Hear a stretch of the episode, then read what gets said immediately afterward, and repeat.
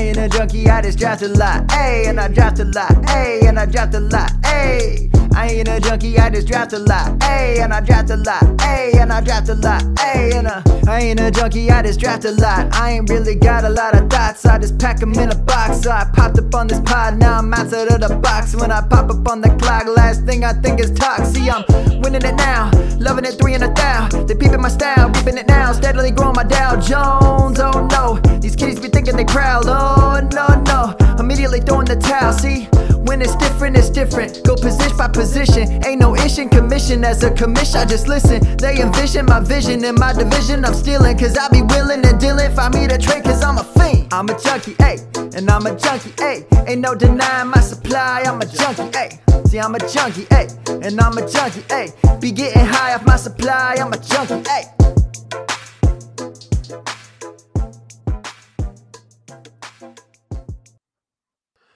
Hello, everybody, and welcome to episode 46 of the Dynasty Junkies podcast, a proud member of the Dynasty Addicts Podcast Network. I am your host, Rocky Petrella at Dynasty FF Addict, and you are just getting me this week. I mentioned on last week's episode that uh, you know Scott kind of had a crazy schedule this week. We weren't sure if we were going to have an episode. So what I decided to do is just do a do a solo pod. Um, we didn't line up any guests for this week, um, but I had a lot of stuff kind of rolling around in my brain after last week's episode with with my buddy John Hogue uh, about the Superflex stuff, some stuff that uh, I didn't necessarily get to bring up there, um, some other things I wanted to kind of get out there. So yet again, I'm going to be talking about my uh, my Superflex strategy and just how, how that works and just some stuff also following up on last week. So, uh, and I did want to say too, um, just in case I, I may I may bring up uh, John once or twice in this episode, despite the fact that we are couldn't be more polar opposite in how we attack the quarterback position, Superflex. Definitely is a good friend of mine. So I just want to make that clear. I, I, feel like like how much we debate uh, and argue on on podcasts and Twitter that maybe that's not clear, but it definitely is. Uh, I've been on his show. He's been on my show multiple times. Uh, love John. So uh, just wanted to get that out there.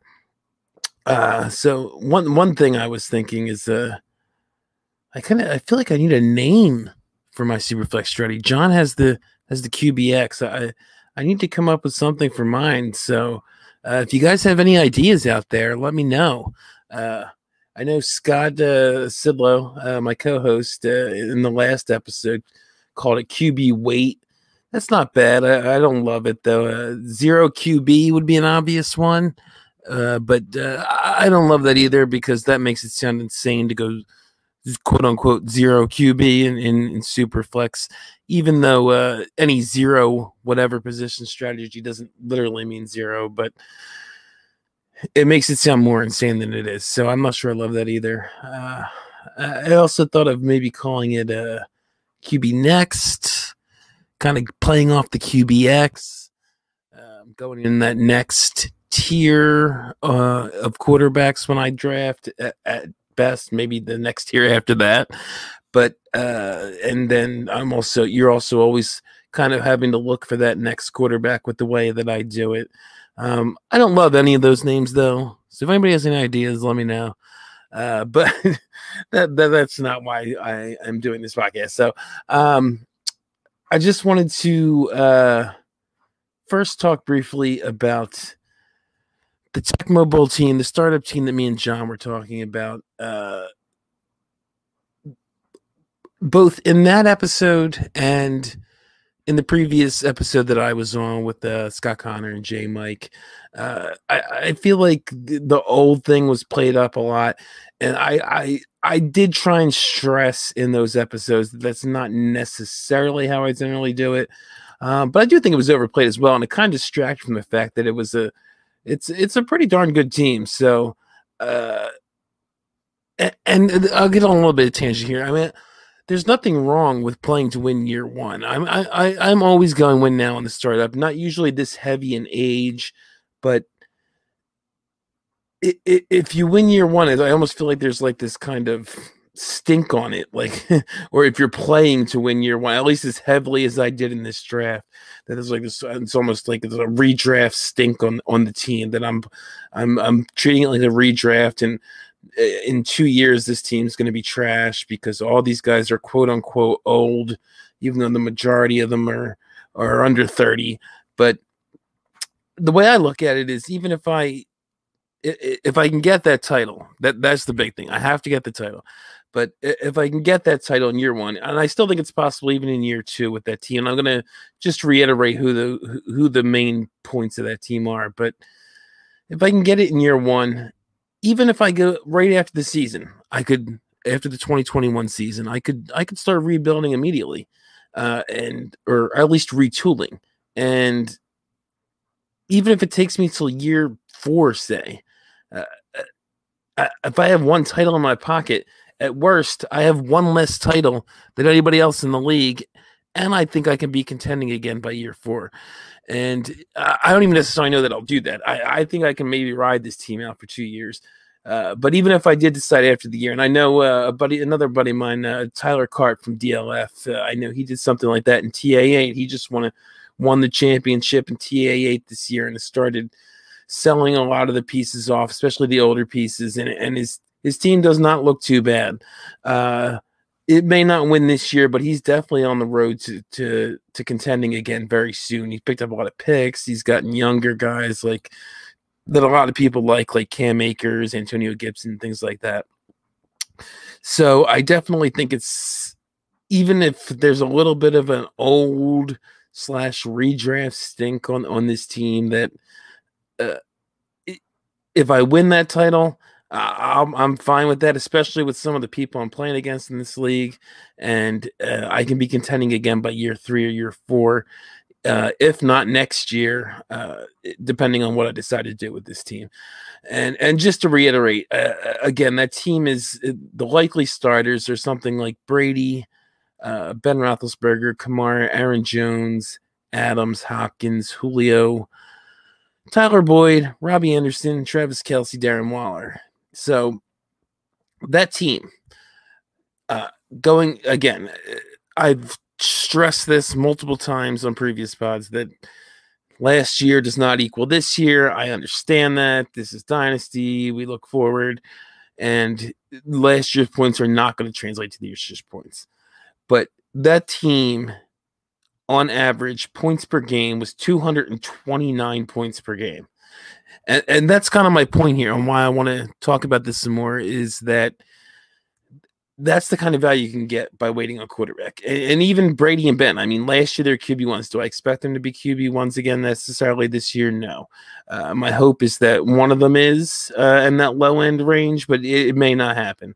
But even still, the, the guys I'm getting at the, all those other positions, especially in a start 11 where I have nine spots to make up for whatever deficiencies uh, Tom Brady and Ben Roethlisberger may have.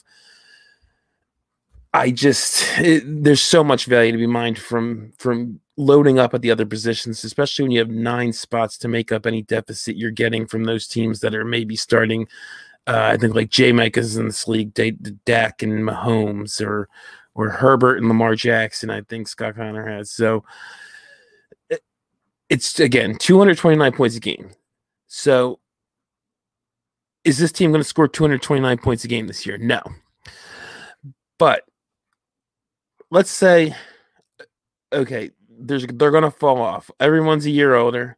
Uh, this isn't a young group of guys to begin with. I, I mean, there's some of these guys I can tell a story where they maybe not improve on on, on last year, but their situations not get where like Aaron Jones. He, he's might get even more passing work. Uh, and you know, Adams is, is definitely going to fall off. He scored like 18 touchdowns last year, but uh, a lot of those may go to Aaron Jones now.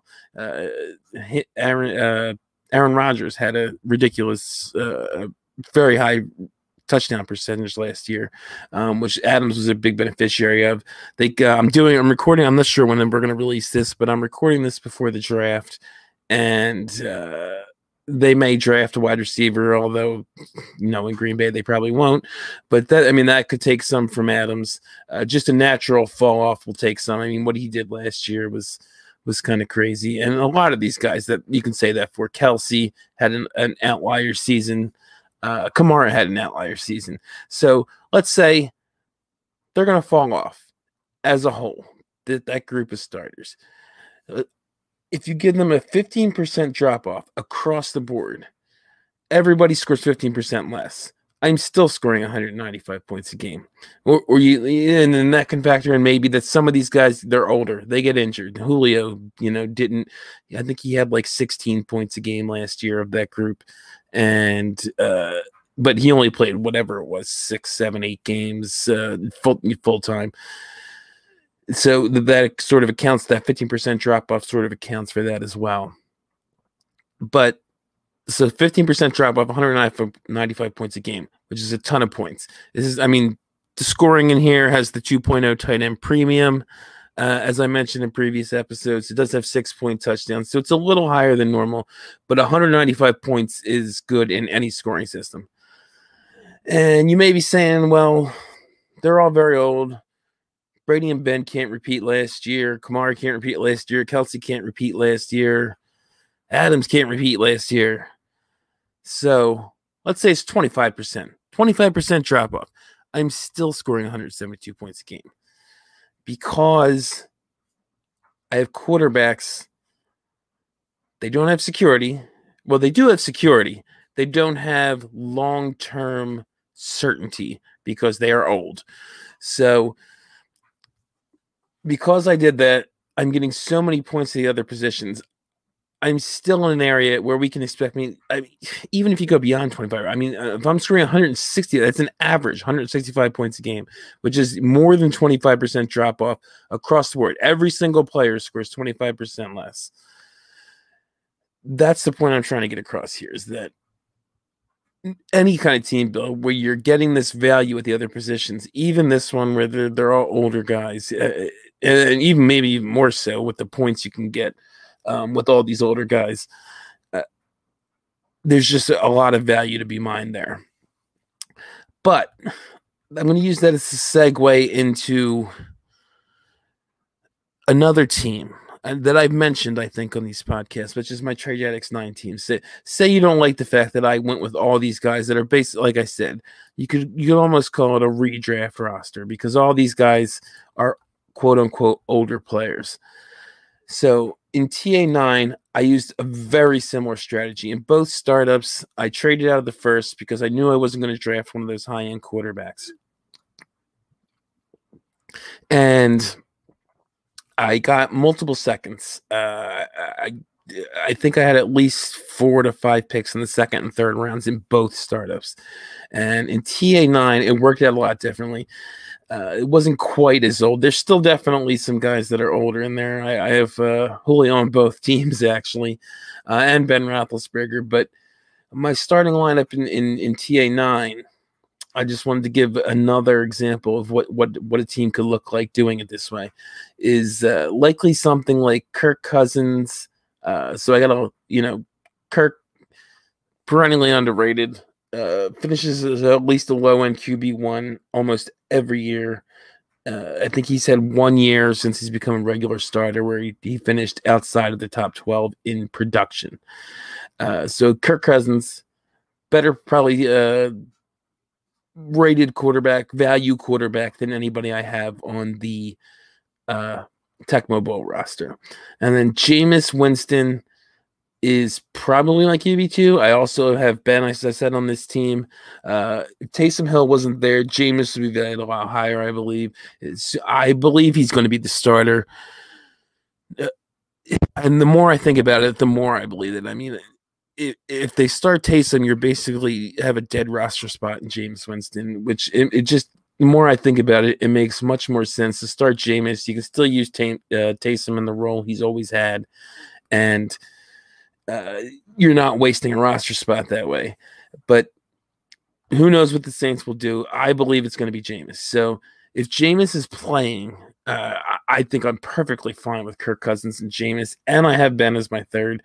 Uh, and if Jameis performs well in New Orleans, I could have a, Kirk and Jameis could be guys I have for at least a couple years.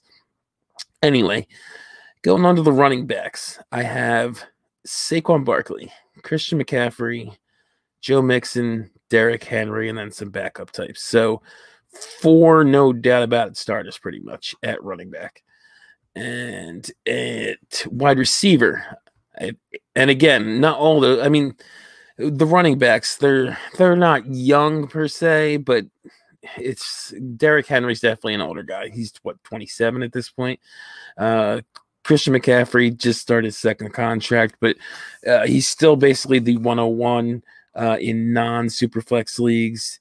And then Mixon's, I think, is 24 25. And Saquon is, just finishing up his rookie contract still. So he's not even on that second contract yet. So they're not. They're not young, but they're not uh, crazy old. And then I also at receiver though have AJ Brown, uh, I have Ch- uh, Chase Claypool, uh, I do have Julio Jones, another older guy, uh, and then have Robbie Anderson, who I actually also have on that Tecmo team. He's a guy I think I do think is underrated this year. Uh, CMC might take some of his uh, target, you know, take some targets from some of the receivers, but uh, Curtis Samuel's gone. I, I, like Robbie. I think he's being very underrated the way how, how low he's going in, in startups and, and his trade value uh, as the wide receiver too there. But and then again, he's another guy who's not particularly old. So again, I have solid starters uh, across the board, and then tight end. This is a little different than what I usually do. I have uh, because I do not have an elite tight end. I generally try and get those. Uh, one guy in this draft ended up taking Kelce Kittle, and Waller, which I didn't expect. I I got sniped, I think, on Kelce in the second round because think he already had Kittle. I didn't expect him to go Kelce. Um, he was picking after. Uh, I, I, had multiple picks within like a three pick or four pick range, and I didn't expect him to go there. And he ended up doing that. So I ended up waiting a little longer. I ended up with Tonyan is my probably tight end one, which isn't bad. I, am a little uh, a little upset I couldn't get one of those higher end guys, but uh, I got Zach Ertz and Eric Ebron, uh, who I, you know, whatever. Uh, so hopefully I can mix and match a tight end. But I also have the 105 and 109. So I have all those guys, uh, some of which are, are on the younger end compared to that other team. And I have the 105 and 109. So I can get I can get a quarterback there. Uh, I'm pretty much uh, guaranteed to get one of the quarterback. I don't think people are saying that – maybe the quarterbacks go like top four all our quarterbacks or even top five. I don't, I don't definitely don't see that happening. So uh, there will be a quarterback for me there if I choose to go that way. Uh, otherwise, I'm still getting some young player because they're a rookie. I could take Najee, I could take Ja'Marr Chase, I could take Kyle Pitts, and maybe I get that elite tight end.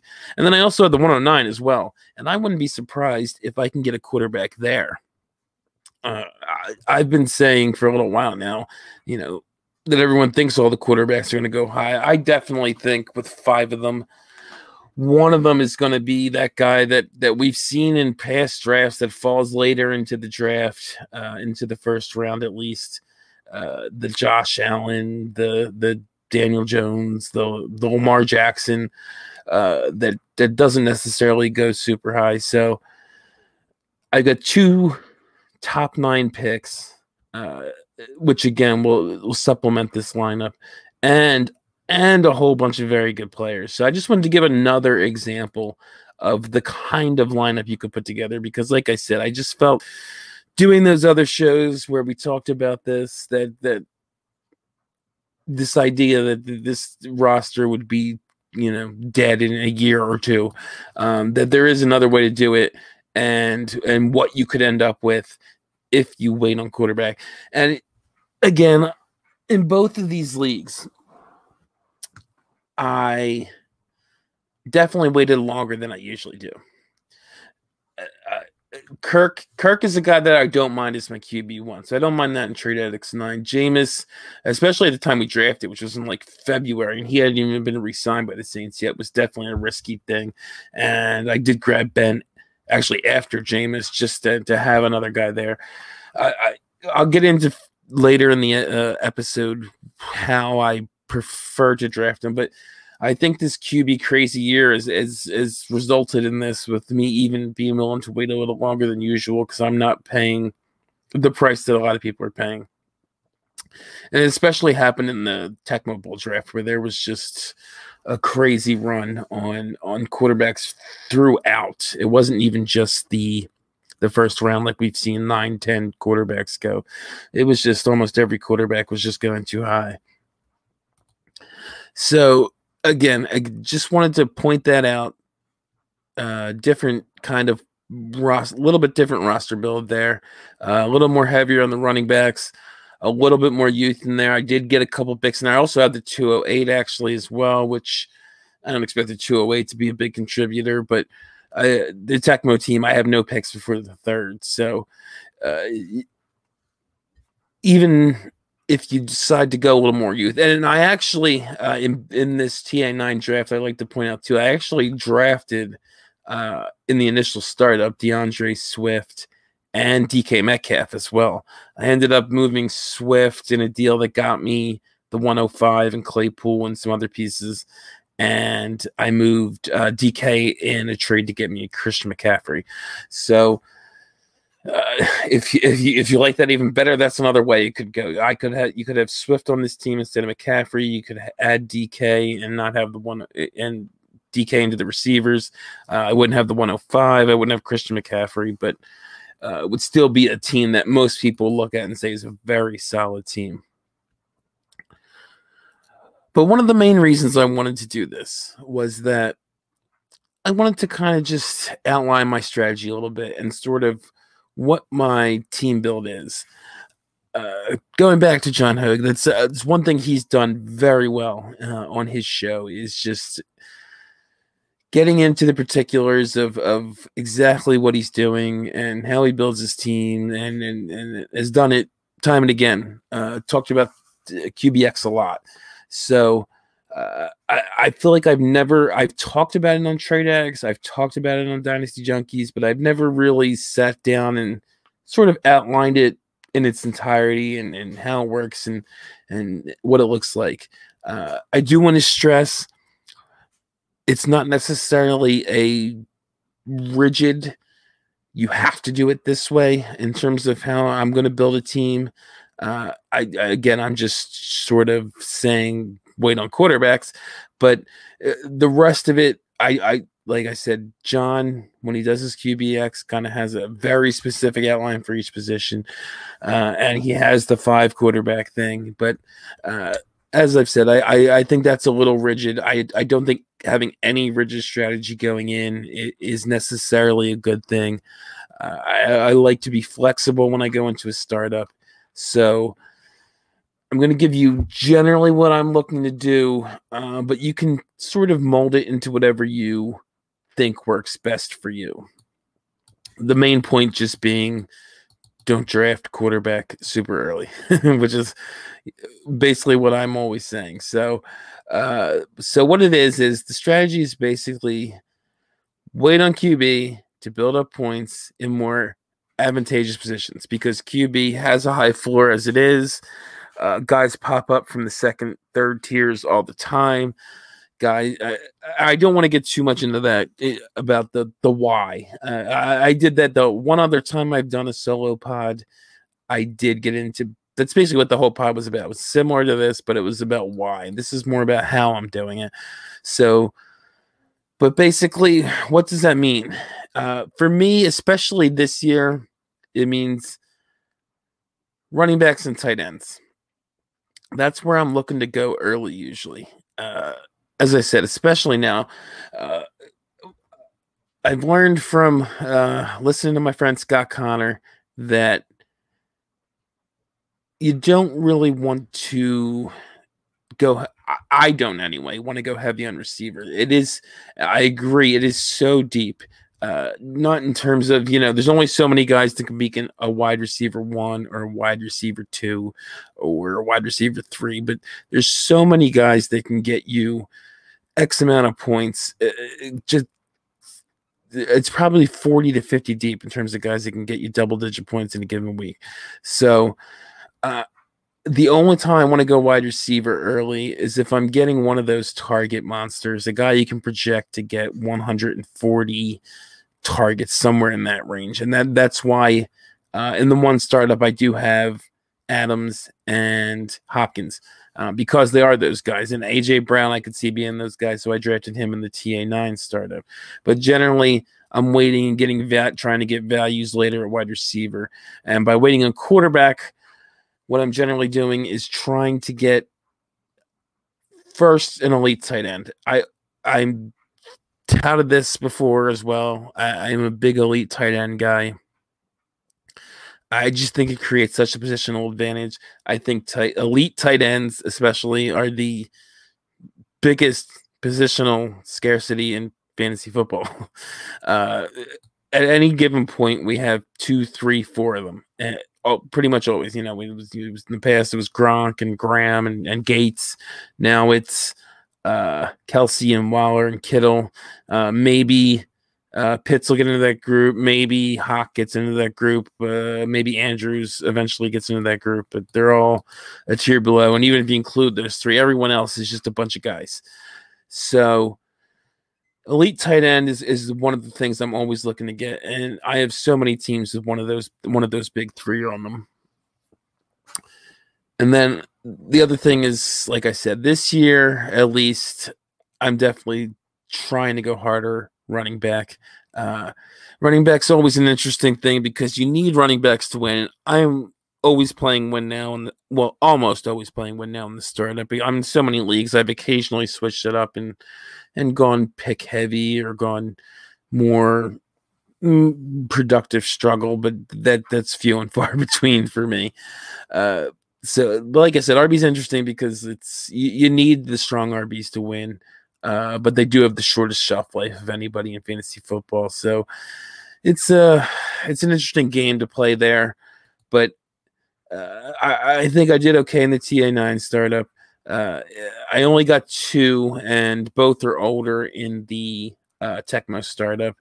So I, I don't I, I don't love that there, but I do think it can it can get me something early. So ideally, and like I said, in the TA9 startup, I did have Swift um, and Barkley, who are both on their on their first contracts, and then I ended up trading Swift. Uh, but I could end up drafting another running back in with one of the, either one of the two first round picks I have. So uh, young RBs are obviously preferable, uh, but whatever you want to do, I get the strong RBs, get the elite tight ends. That's what you're doing by waiting on quarterback, and then picking up wide receivers later and obviously waiting on quarterback until later. So, what does later mean? Uh, I've gotten into this before, but just to, to outline it all in one place here, uh, I'm generally looking for QBs, at least two QBs in that sort of QB 13 to QB 24 ADP range. I don't always, especially this year, manage to work that out. Uh, sometimes it, it, falls below that range.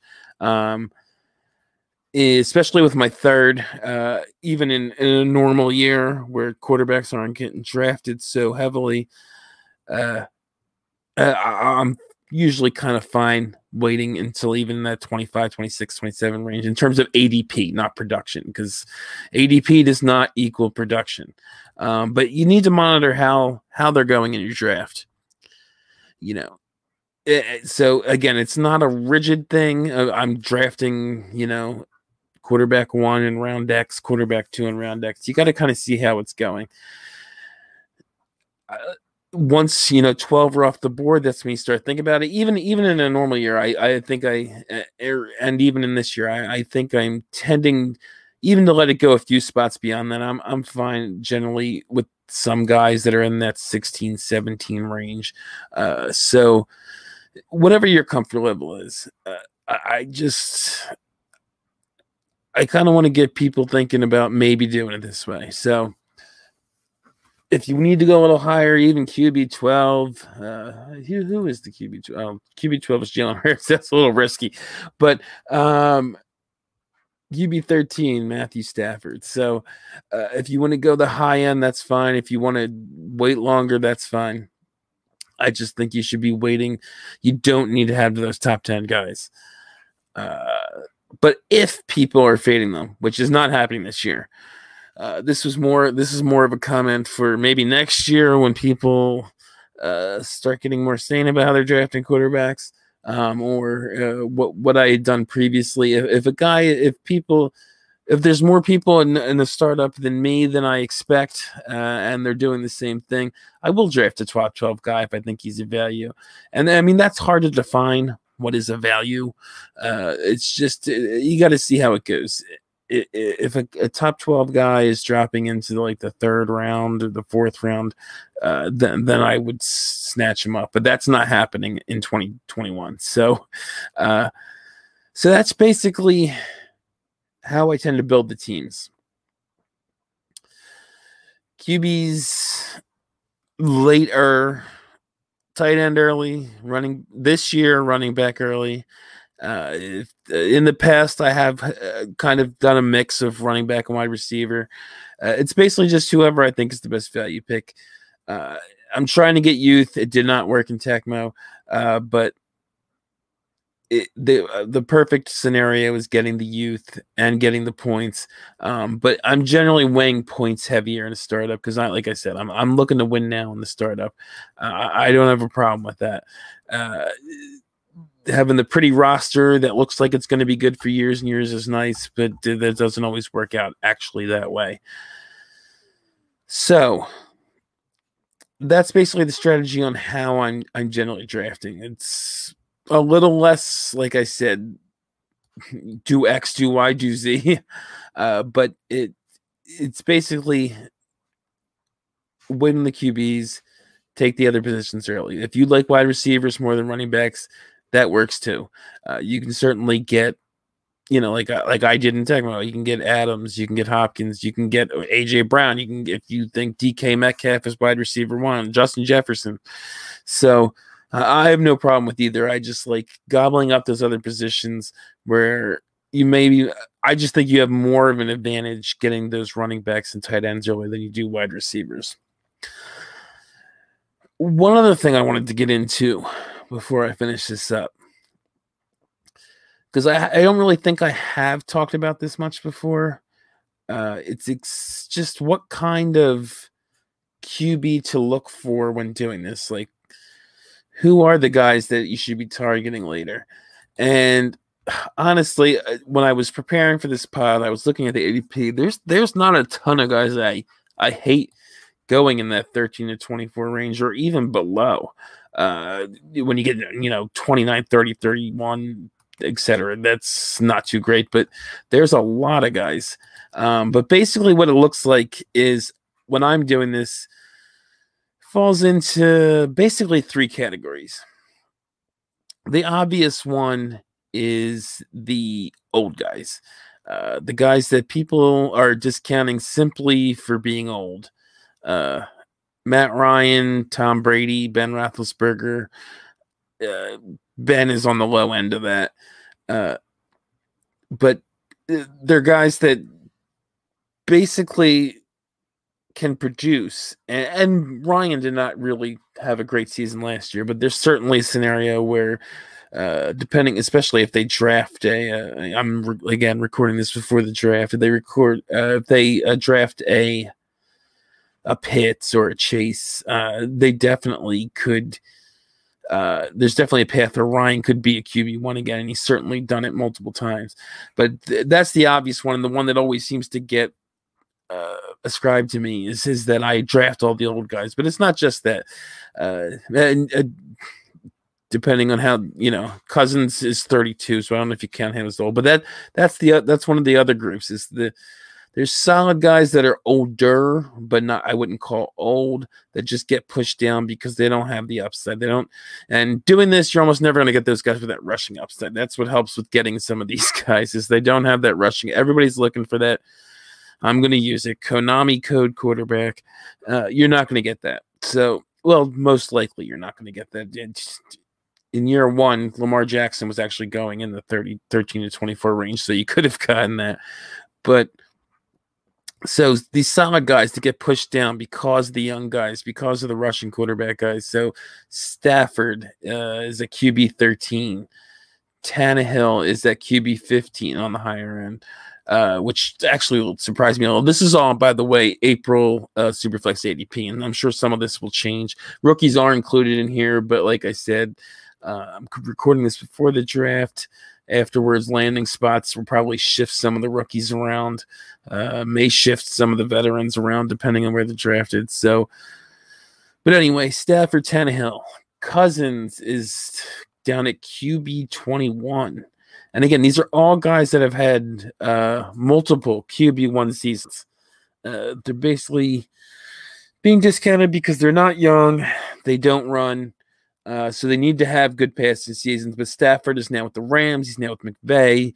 Got two wide receivers that that have had wide receiver uh, one fantasy seasons in the past. Tannehill has actually been a QB one, I think, each of the last two years. Is being drafted at QB 15 in the last uh, ADP, and Cousins was even lower than I thought, down at QB 21. He's got, you know, Jefferson, uh, Thielen, uh, is still a good receiver. Uh, Irv is now going to be taken over there. Cook is a good receiver. So uh, again, he's never going to be tight. I'm sorry, tight end. What am I talking about here? Uh, he's never going to be QB, you know, three. Um, but he's finished as a QB 12 or higher in every season but one. And even then, when he finished a QB 17. So it's not like he fell off the face of the earth. So those are the other guys I look for. And then there's and this one might make people feel better or might scare them more. I don't know. But then the other group is there's young guys with uncertainty. And examples of these guys this year, uh, given the ADP uh, from DLF, uh, Justin Fields is QB 14. Uh, again, that's some of that's probably baked in uncertainty to where he's going to be. Uh, if he gets drafted by San Francisco, I'm sure he'll he'll go up. Uh, if he gets drafted somewhere else, maybe not. I don't know.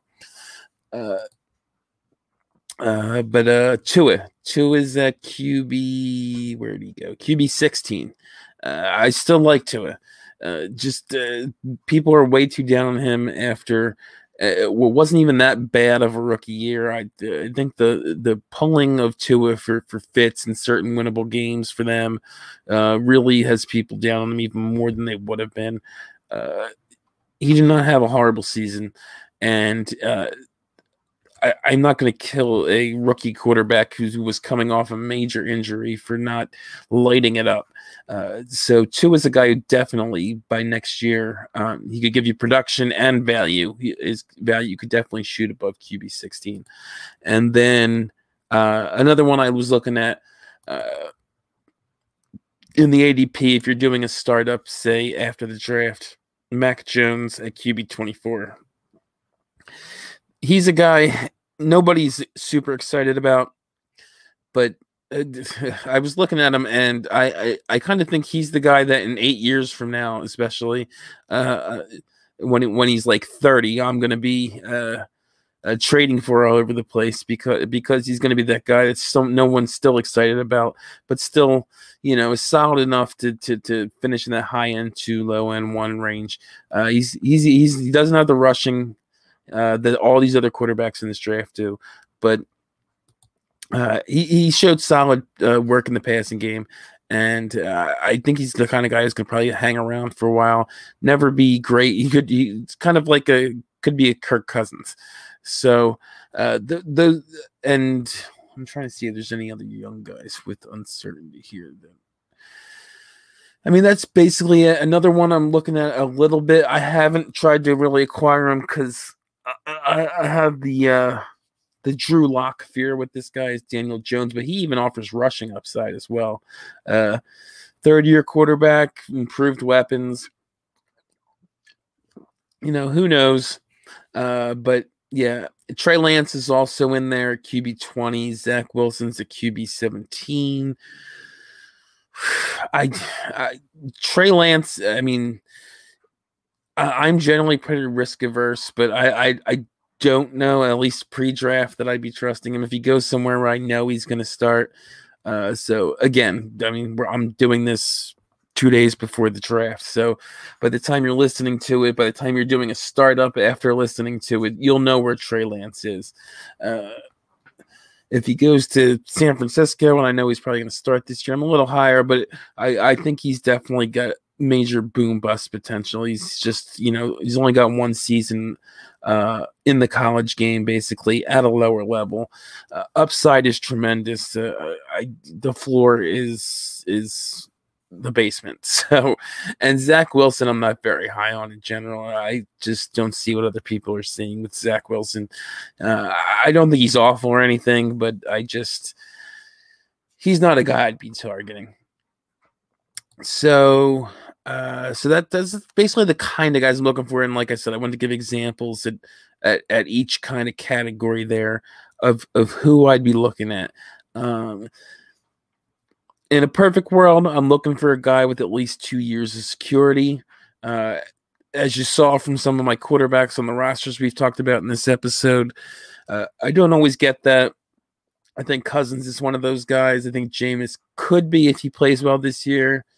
Uh, Brady could be, even at his age, he could have two years.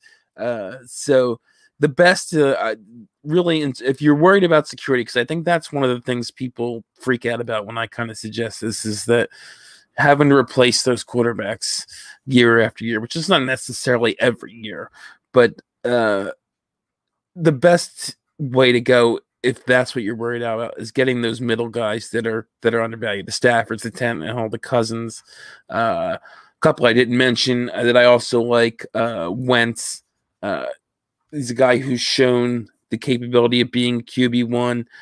Uh, last year was horrendous. I'm an Eagles fan. I know it was awful. He was one of the worst quarterbacks in the league. I, I will give you that. I, I still think that guy is in there, though. I think the Hurts thing messed him up. I think the coaching didn't help him.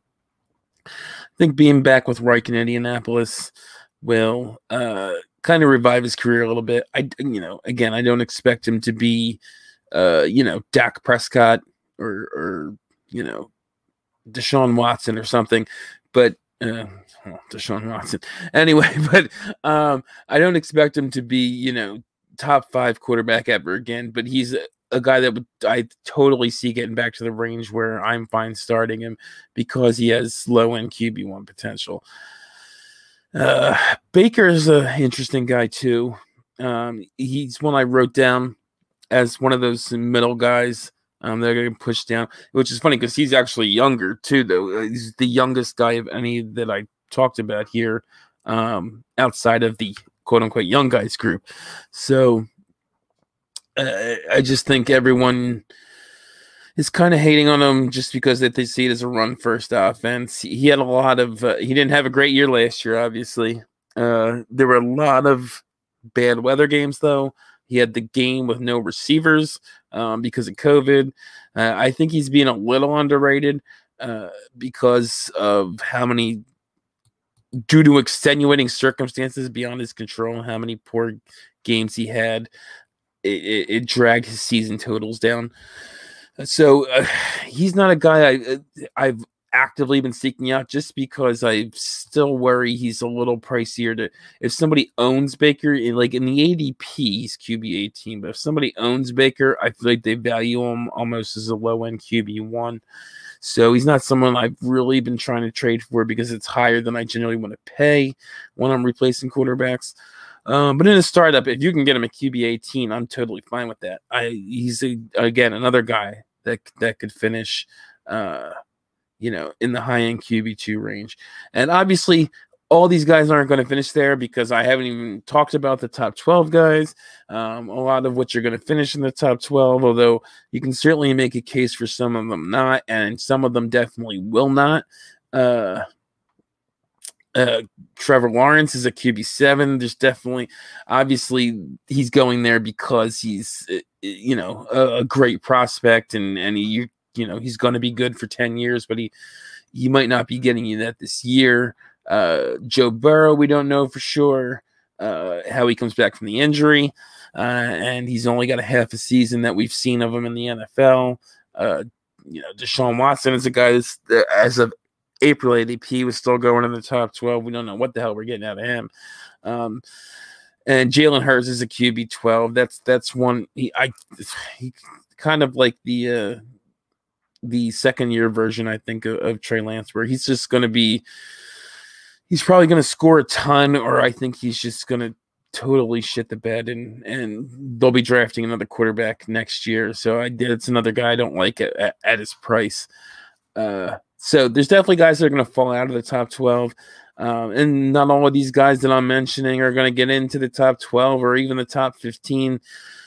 But my whole point is most of the time you're still going to get enough from, especially if you draft three of these guys, you're going to get enough from them that what you're getting at the other positions uh, will cover for it.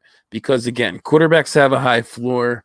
Uh, on the last episode, when I was talking with John Scott, I mean, even uh, they acknowledged, I mean, you know, quarterbacks are going to have a high floor. So if that's the case, and again, I won't have five, but if you can mix and match with three, uh, you can still try to avoid some bad matchups and uh, still get decent production out of them a lot of weeks. And when you're starting guys like AJ Brown and Saquon Barkley and Christian McCaffrey and Davante Adams and Alvin Kamara and all those guys, it, it it sort of makes up for what anything you may be losing to the team that maybe has better quarterbacks than you. So, lastly, the biggest issue I think, and uh, I think I mentioned this earlier. How do, how does this work going forward? People are scared to. The reason they take these quarterbacks in the top 10 or top 12, first round now, especially, is, is a lot of the guys there young and have produced, and they don't want to have to worry about quarterback. Uh, the thing is, it's, it's not as hard as some people make it out to replace them people will tell you, you know, it's impossible to get a quarterback in a super flex league, eh, especially if you're not giving up a quarterback. And that's, I've been doing this almost since I started in Superflex three or four years ago. And I just haven't found that to be the case. There's always a guy who wants to dump an old guy. There's always a team with that maybe lucks into four QBs because of things that have changed from the previous year or just has four QBs who will give up their fourth and that's the thing. When you when you find the guy with four QBs, you do not want to trade for his two. Trade for his fourth. Trade for maybe his third. because um, you're gonna get him cheaper. And that's the thing. You can get these guys still. Uh, I also wanted to point out. I'm gonna get in. Well, no. Let me get into the trades first. Uh, I wanted to point out because I'm saying this. You know, oh, you can get these guys still. Well, I wanted to point out specific examples where I have gotten these guys still, and I don't consider any of these to be an outrageous price. I have uh, three that I could uh, think of and, and, look up the exact trades off the top of my head. In one league, I traded 222 seconds, the 310, and the 503 for Tom Brady. Uh, again, old guy, uh, but I get a year or two out of him, and then I find the next Brady next year or two years from now. And 310 and 503 are relevant pretty much to me. Uh, the chances of either of those picks hitting are next to nothing. And then 222 seconds. So two picks a year from now. I'm getting Brady for I'm getting a starting quarterback who finished his QB8 last year. Uh is playing at, at least 2021, may play 2022, and I'm giving up two seconds that aren't even this year. I mean, that's that's not that big of a price to pay, and I added to my starting quarterbacks. This one's probably the biggest price of the three, but I don't consider it a bad price to pay. Which is David Montgomery for Kirk Cousins in a 22 third. The third doesn't mean much, but I got something on top of the quarterback for giving up a guy that's, you know, maybe an RB2 this year. I know he finished as RB5 or 6 or whatever it was last year, but Tarik Cohen's back. Uh, Damien Williams is there. The offense doesn't look very good. They're starting Andy Dalton. He had a ridiculous schedule at the end of last year, uh, ridiculously easy schedule at the end of last year that helped him uh, pull off that that that big finish. It, going into like week, I think ten or something, he was still like RB he was definitely an RB two, something like RB nineteen or something like that, going in before he hit that soft patch of schedule and just took off. Uh, so and again, I got Cousins and a pick for David Montgomery, and again, Cousins is a guy that I I could have for. I, I think he's pretty much tied into Minnesota for two years from the contract, um, but he's a guy that could be starting for the next five years uh, that I got, and I don't know that David Montgomery will be. So, and this is in a league too where uh, it's actually all flexes. Uh, it's a super flex league, but uh, you don't have any positional requirements. So I don't even need to start a running back, so that makes it even easier to give up a David Montgomery. Uh, and then the next one and the last one I have here in one league where I think I actually had uh, Bridgewater, Brees, and Rivers last year, um, all of which are unlikely to start this year. So th- that's the exception, not the rule. Just so you know, I, I do this in almost all my leagues. I go with uh, lower tier guys, or at least not top 12 guys. And rarely do I have to replace three in one season, uh, which looks like it's going to be the case. Um, side note on this, though, is that actually, uh, and I don't think I got into this in this episode, but I have mentioned it before that I also like to draft uh, kind of high end backups or backups on good offenses. Uh, like in TA9, uh, I have Taylor Heinicke, who I think has a chance to start this year. Fitzpatrick starts throwing interceptions. I think he's one of the more likely backup quarterbacks in the league to start games without an injury. And uh, uh, I have Chad Henne uh, just because he's on the Chiefs. Uh, I, I, at least that's what MFL says. I'm assuming he's still there. In, in, the past, I, have drafted uh, uh, Tannehill in a couple different leagues, who ended up becoming a starter for me. That I still have on some of those teams uh, back before he replaced Mariota. Uh, so and the reason I mentioned that though is that on that uh, team where I lost all three of those quarterbacks, uh, I had Winston because I, I I actually had him from when he was a starter. This league, I won the title year one uh, with Winston and Brees. Uh, I don't even remember who the third quarterback was at this point because I know I don't think I had Rivers then. Um, and then I lost Winston. Uh, ended up picking up Rivers.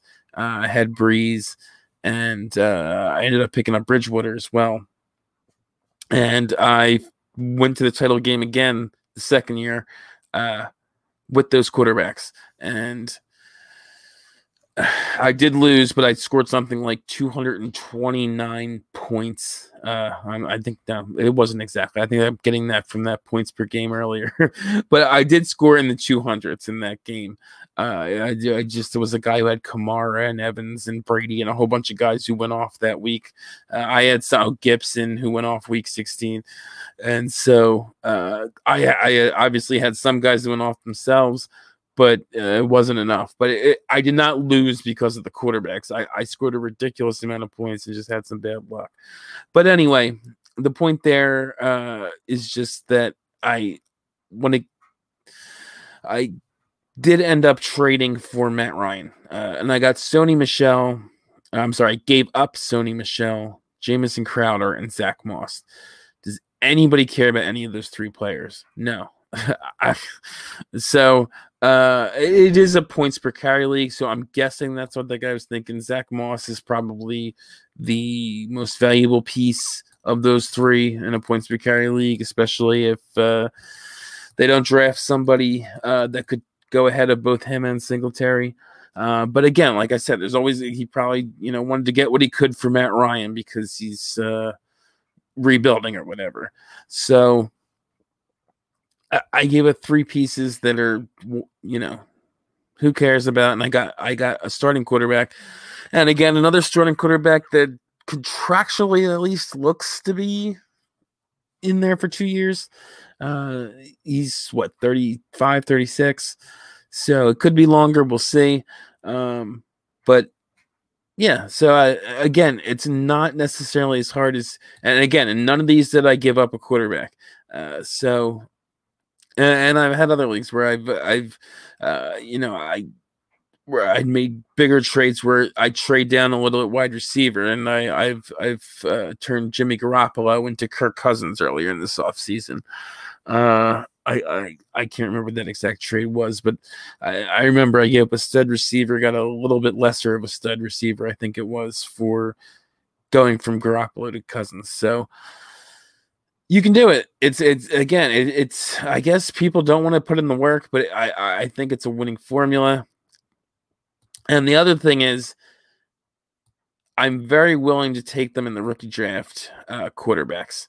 Uh, some leagues I have more picks than others, but use the rookie draft to replace them as well. And I know, again, going back to, to my buddy John Hogue, he, he likes not having to do that, but uh, I like having teams that score a lot of points. So, uh, and uh, really rotating these quarterbacks is is not as difficult as you think. Again, you can get them in the rookie draft. There's always, almost always, a guy that goes later that at least will be starting for a year or two, and, and if they don't pan out, uh, you know, you replace them with one of these trades in a, in a couple years or with another rookie in another rookie draft. Uh, again, this year, again, this it's in a little bit of an exception, I guess, because there's five of them, but I, I almost guarantee you're going to get one 108, 109, 110. One of them will fall to that spot. Someone's going to want Chase more. Someone's going to want Pitts more. RBs always end up being you know, I can't imagine the RBs are going to go after all the quarterbacks. Uh, I, I, would expect at least two of them pending landing spots uh, would be going above the quarterbacks. So you're going to get them at least at 108, 109, 110. And depending on landing spots, there may be one guy that falls even lower than that. Uh, I tend to think 110 is probably the floor of where uh, these rookie quarterbacks may go. But we'll see. Uh, so you can get them in the rookie draft. And again, and I like getting them in the rookie draft. And I I'm more willing to draft a quarterback high too if I do have a high pick. Uh, I'm not going to trade up to the 101 or 102 or 103 to get a quarterback because the price is too prohibitive. It's the reason I that's the reason I'm not drafting them in the first round startups. This is the opportunity cost. You're you're giving up too much, you're passing on too much to take those quarterbacks is my view. And so I'm not going to, and I, that's why I don't give up. I don't try and give up major pieces and trades to get them. But in a rookie draft, if I happen to have those picks, I am more willing to take the the rookie uh, at 102, 103, the rookie quarterback, uh, because in rookie drafts, I'm what I'm passing on is question marks anyway. I mean, running backs, we kind of think we know and usually we're fairly right on it. But uh, there's running backs to bust, and wide receivers and tight ends, especially, we don't know. So um, maybe Kyle Pitts uh, is the unicorn exception, but we definitely have had, had missed on tight ends. Hawk Hawk looks good, but Engram and Njoku and Howard all went in the first round of the same draft year, I believe, in rookie drafts, and and nobody's clamoring for any of them. Uh, so wide receivers and tight ends are big crapshoots in rookie drafts. RBs look good, but basically everybody's a question mark. So, and I'm using one pick. I'm not trading multiple, like I said, I'm not trading up to get them. I'm not trading multiple picks to pay up for a stud quarterback. So if I'm using one pick on a quarterback and all I'm passing on is other question marks that we've never seen play in the NFL, I am more willing to give them a shot and uh, take it there because what I'm looking for in a rookie draft is value anyway. Anyone who's depending on any pick in a rookie draft, save maybe a running back in a great landing spot, maybe, and even that doesn't always work out. Hi, C- hi, Clyde Edwards-Helaire, how you doing? Uh, anyone depending on a rookie draft pick to to to bolster their team is not really looking at it right. So what you should be looking for in rookie drafts and startups. I'm looking for production. In rookie drafts, I'm looking for value.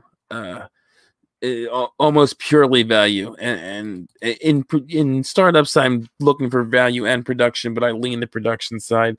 In in, in a in a rookie draft where you don't know how any of these guys are going to produce, get the guy with the most value. And a lot of times it's going to be quarterbacks because of what I've been talking about the whole time here, which is that people overvalue the quarterbacks, people take them high, and you scoop up the production value at the other spots. So, and so even if the rookie doesn't, the rookie quarterback doesn't pan out, you're still going to be able to to sell him later for you know one of these older Kirk Cousins or some somebody else plus a, a, nice running back or a nice wide receiver, a nice tight end, um, because people will still be you know people will give the the rookie mulligan for quarterbacks uh, usually after the first year. Uh, as long as they show you a little bit, uh, even if they don't, you can usually at least recoup what you paid for them. Uh, you know, Sam Darnold uh, prior to last year anyway was probably still was still going for a first, and now I think he some people maybe be, even be paying low end first again, despite three years of non production. Uh, but definitely guys after the rookie year, even two. I mean, two is not going for less than a first. He's QB 16 ADP, but if you try and trade for him, you're not getting him for less than a first. And maybe you're not getting the first you got last year, but you're still getting a pretty decent amount back. So I'm fine. Fine taking them higher in rookie drafts. Uh, that's something I haven't gotten a chance to touch on as much uh, as opposed to a startup. And then you know, if you don't like the way they're panning out, just sell them and get something else in return. Get get another pick, get another position player. Uh, so basically, you can trade for them. You can get them in rookie drafts.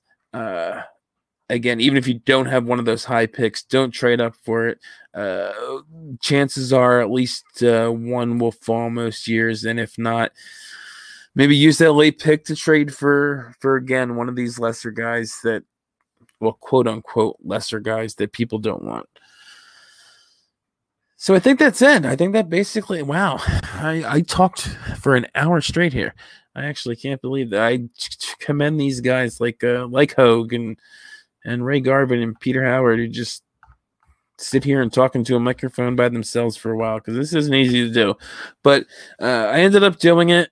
Uh, I, I think I got out there everything I wanted to say. Take from it what you will.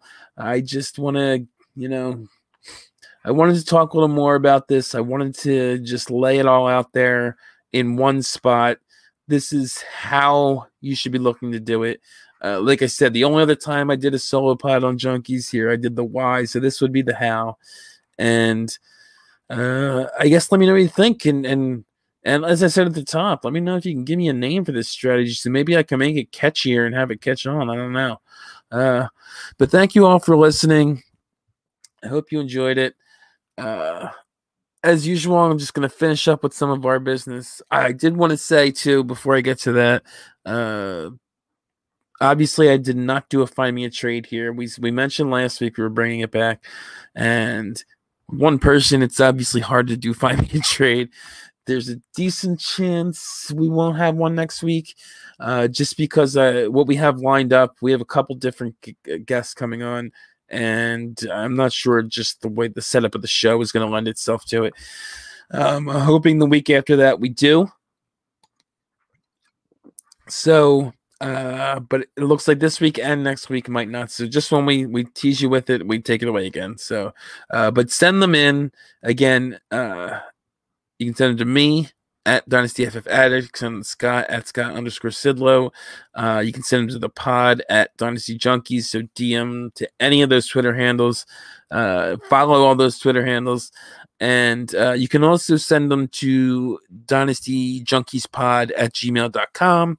Uh, we have an email set up where you can send the Find Me a Trades to as well. So just send us your link to your roster. Uh, we can do MFL very easily. Sleepers a little more involved. Uh, we can get into that if anybody wants to send a sleeper league, but it's it's not that difficult. Uh, DAP Network. Make sure you're following that at DAP underscore network. Definitely subscribe to the DAP Network. Subscribe to us.